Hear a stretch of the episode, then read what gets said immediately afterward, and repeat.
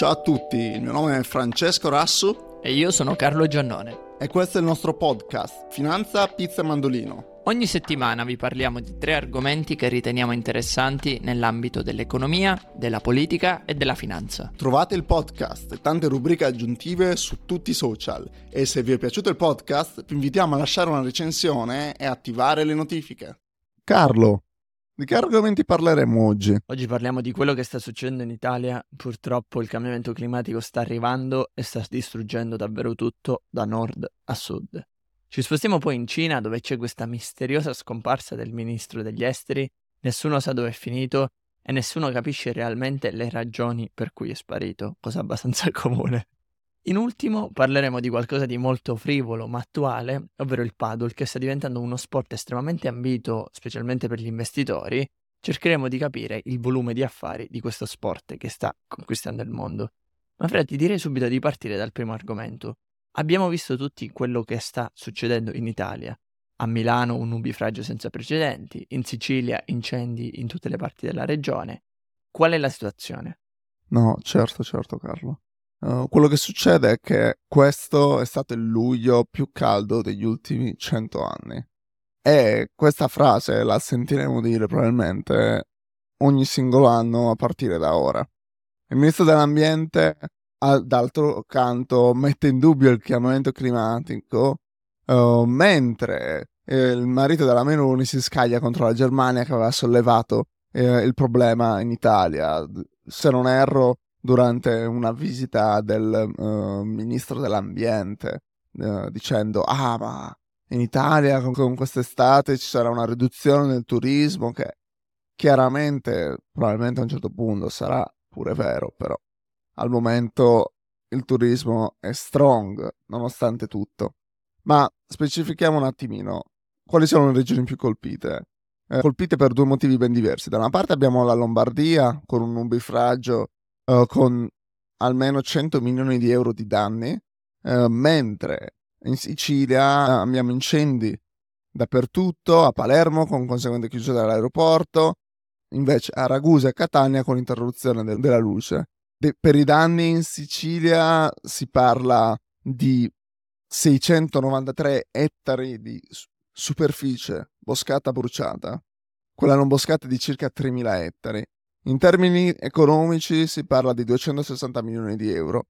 In tutto ciò dobbiamo ricordarci che questi incendi per la maggior parte eh, sono dolosi. È molto difficile risalire a chi li abbia fatti uh, e come. E poi dobbiamo ricordare che con tutto questo caldo basta, per esempio, ricordavo che uno dei motivi che ha fatto uh, nascere gli incendi in California, per esempio, era un operaio che ha tirato una martellata a un pezzo uh, di ferro, credo per la ferrovia che stanno facendo là, la, l'high speed rail, e ha fatto una scintilla che poi ha scatenato tutto. E col caldo, eh, sì, eh, sembra quasi... Sì, decisamente sfortunato. Con proprio questo caldo così terribile re- rende le cose tut- molto più facili. Ma Carlo, ne parliamo così tanto, ma questo cambiamento climatico in breve cosa significa per l'Italia? Sì, diciamo che la miopia di ogni governo che si è succeduto negli ultimi vent'anni è pensare che ogni volta che c'è una tragedia basta dare fondi per la ricostruzione e tutto si risolverà. È abbastanza, diciamo, noto ieri l'articolo del Corriere che annunciava come il governo Meloni ha tolto parte dei fondi del PNRR da cosa? Da tutte quelle che sono le misure per il dissesto idrogeologico. Il cambiamento climatico non è un argomento preso seriamente, specialmente da un governo di destra conservatore, ed è estremamente importante per il futuro del nostro paese. Quando non crediamo a questo, abbiamo diciamo alcuni dati. Cosa significa il cambiamento climatico in Italia per il futuro del nostro paese? Incrementi fino a 5 gradi in Sicilia. Piogge che saranno minori ma molto più intense e questo ha due implicazioni. Meno piogge significa più aridità del suolo Piogge più intense significa danni al raccolto, danni all'agricoltura. L'agricoltura rappresenta ancora una parte molto importante dell'economia italiana.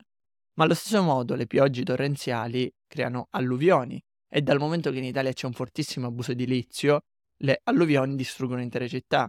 Creano tempeste, come è successo in Emilia-Romagna, con danni ingenti, con sfollati. Insomma, la situazione non è molto rosea cambiamento climatico determinerà un riscaldamento non solo del suolo ma anche dei mari, la temperatura dei mari sarà sopra i 2.2 gradi nei prossimi decenni, secondo alcuni studi. Qual è l'implicazione? L'implicazione è che la biodiversità di tutto quello che è il mar Mediterraneo si ridurrà. Se io penso alla Sicilia, che vive di raccolte del pesce, che vive di particolarità naturali, capiamo bene come il cambiamento climatico può realmente determinare la fine di un'era e può anche influenzare sulla salute, perché il calore porta a una serie di malattie abbastanza rilevanti come cardiopatie, ictus, malattie reni, disturbi metabolici. Insomma, c'è da stare molto spaventati anche perché più il cambiamento climatico impatta sul nostro paese, più sarà i danni e più sarà anche l'impatto sul PIL. Si stima che entro il 2100 le perdite del PIL pro capite saranno tra il 7 e l'8% e in totale circa l'1% del PIL italiano sarà bruciato da tutti quelli che saranno i danni. Sicuramente ci serve un governo che intervenga, un'Unione Europea forte. Purtroppo queste cose non, diciamo, non ci sono e non ci sono anche perché tanti paesi non si stanno impegnando attivamente con il cambiamento climatico. In primis Cina e India e proprio di Cina ora parliamo con Francesco. Fra che cosa sta succedendo in Cina e dov'è il Ministero degli Esteri? Il Ministero degli Esteri cinese è scomparso uh, dopo un meeting uh, con uh, Vietnam, Russia e Sri Lanka e adesso, come consueto fare in Cina, dopo, dopo l'assenza del ministro estero cinese per un mese, la Cina ha annunciato la sua rimozione dall'incarico senza troppe risposte, senza troppi convenevoli. Ma f- facciamo un attimino un passo indietro. La rapida ascesa di Kim Jong nei ranghi diplomatici, eh, dal servire come ambasciatore della Cina agli Stati Uniti fino a diventare ministro de- degli esteri, era stata molto notevole. E altrettanto notevole è stata la sua rimozione, considerando gli strettissimi legami che aveva col presidente Xi Jinping e la sua reputazione come duro sostenitore degli interessi del Partito Comunista.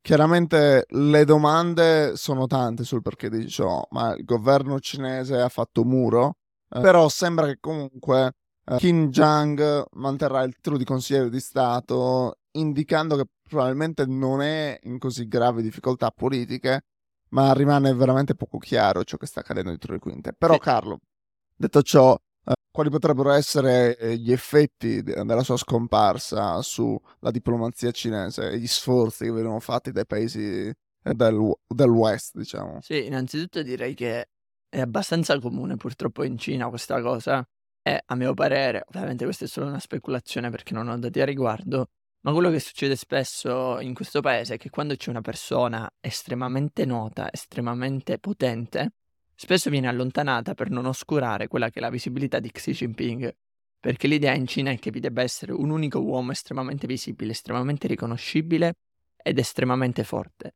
E per questa ragione è molto molto importante che nessuno possa, diciamo, adombrare, creare ombra a quello che è il presidente del Partito Comunista. Ora, la politica estera in Cina non cambierà probabilmente perché il nuovo ministro degli esteri, Wang Yi, che era un diplomatico esperto, assicurerà diciamo, una certa continuità, specialmente in quelle che erano recenti, i recenti dialoghi con gli Stati Uniti.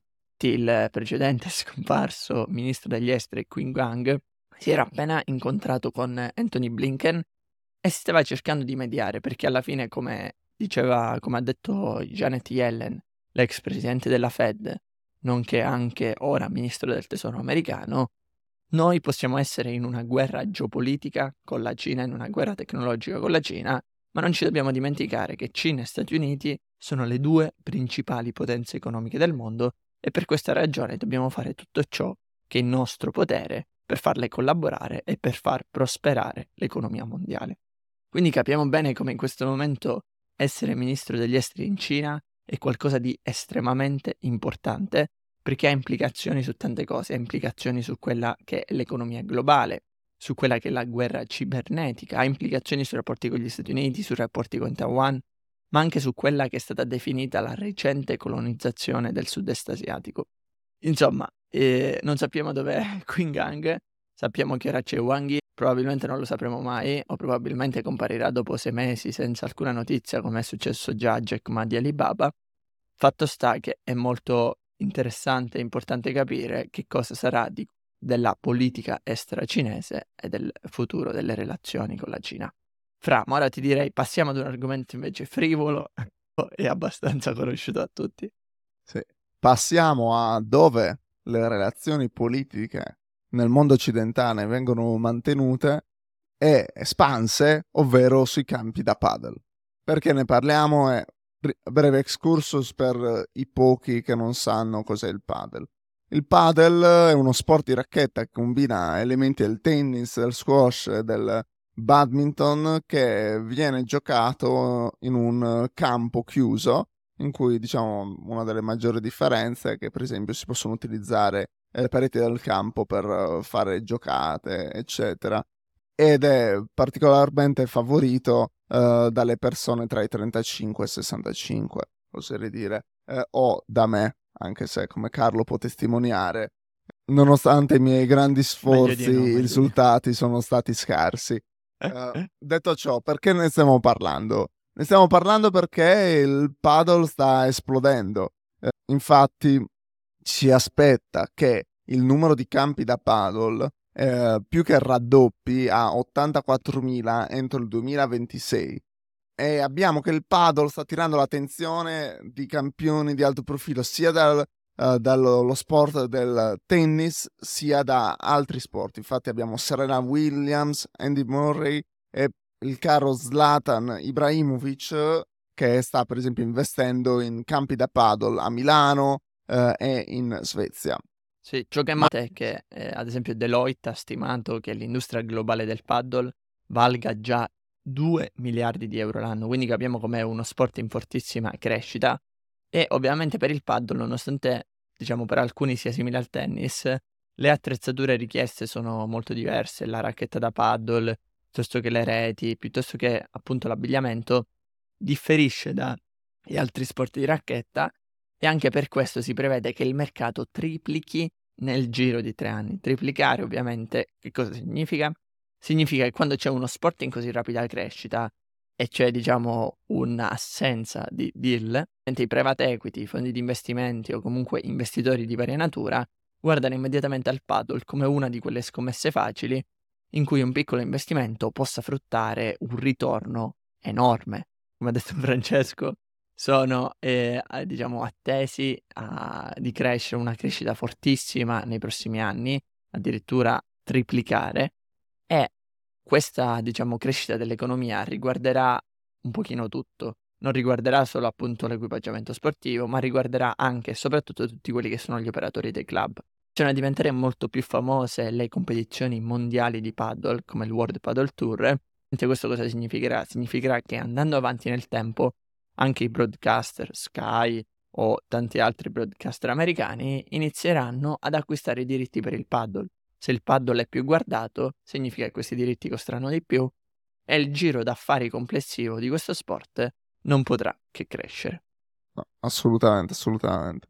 Eh, e poi in generale eh, dobbiamo notare pure che tu hai menzionato i, i campi da paddle che eh, almeno per esempio a Milano oppure pure qua a Dubai, ovviamente non durante l'estate, per ovvi motivi, eh, è difficilissimo trovare un campo da paddle nel weekend. Ma invece se uno lo va a cercare durante la settimana, per esempio in orario lavorativo, inizia a essere chiaramente molto più facile. Eh, questo per esempio pone vari problemi per tante persone che offrono campi da paddle perché ti ritrovi con un campo che è super uh, super occupato durante il weekend, ma durante la settimana è abbastanza vuoto.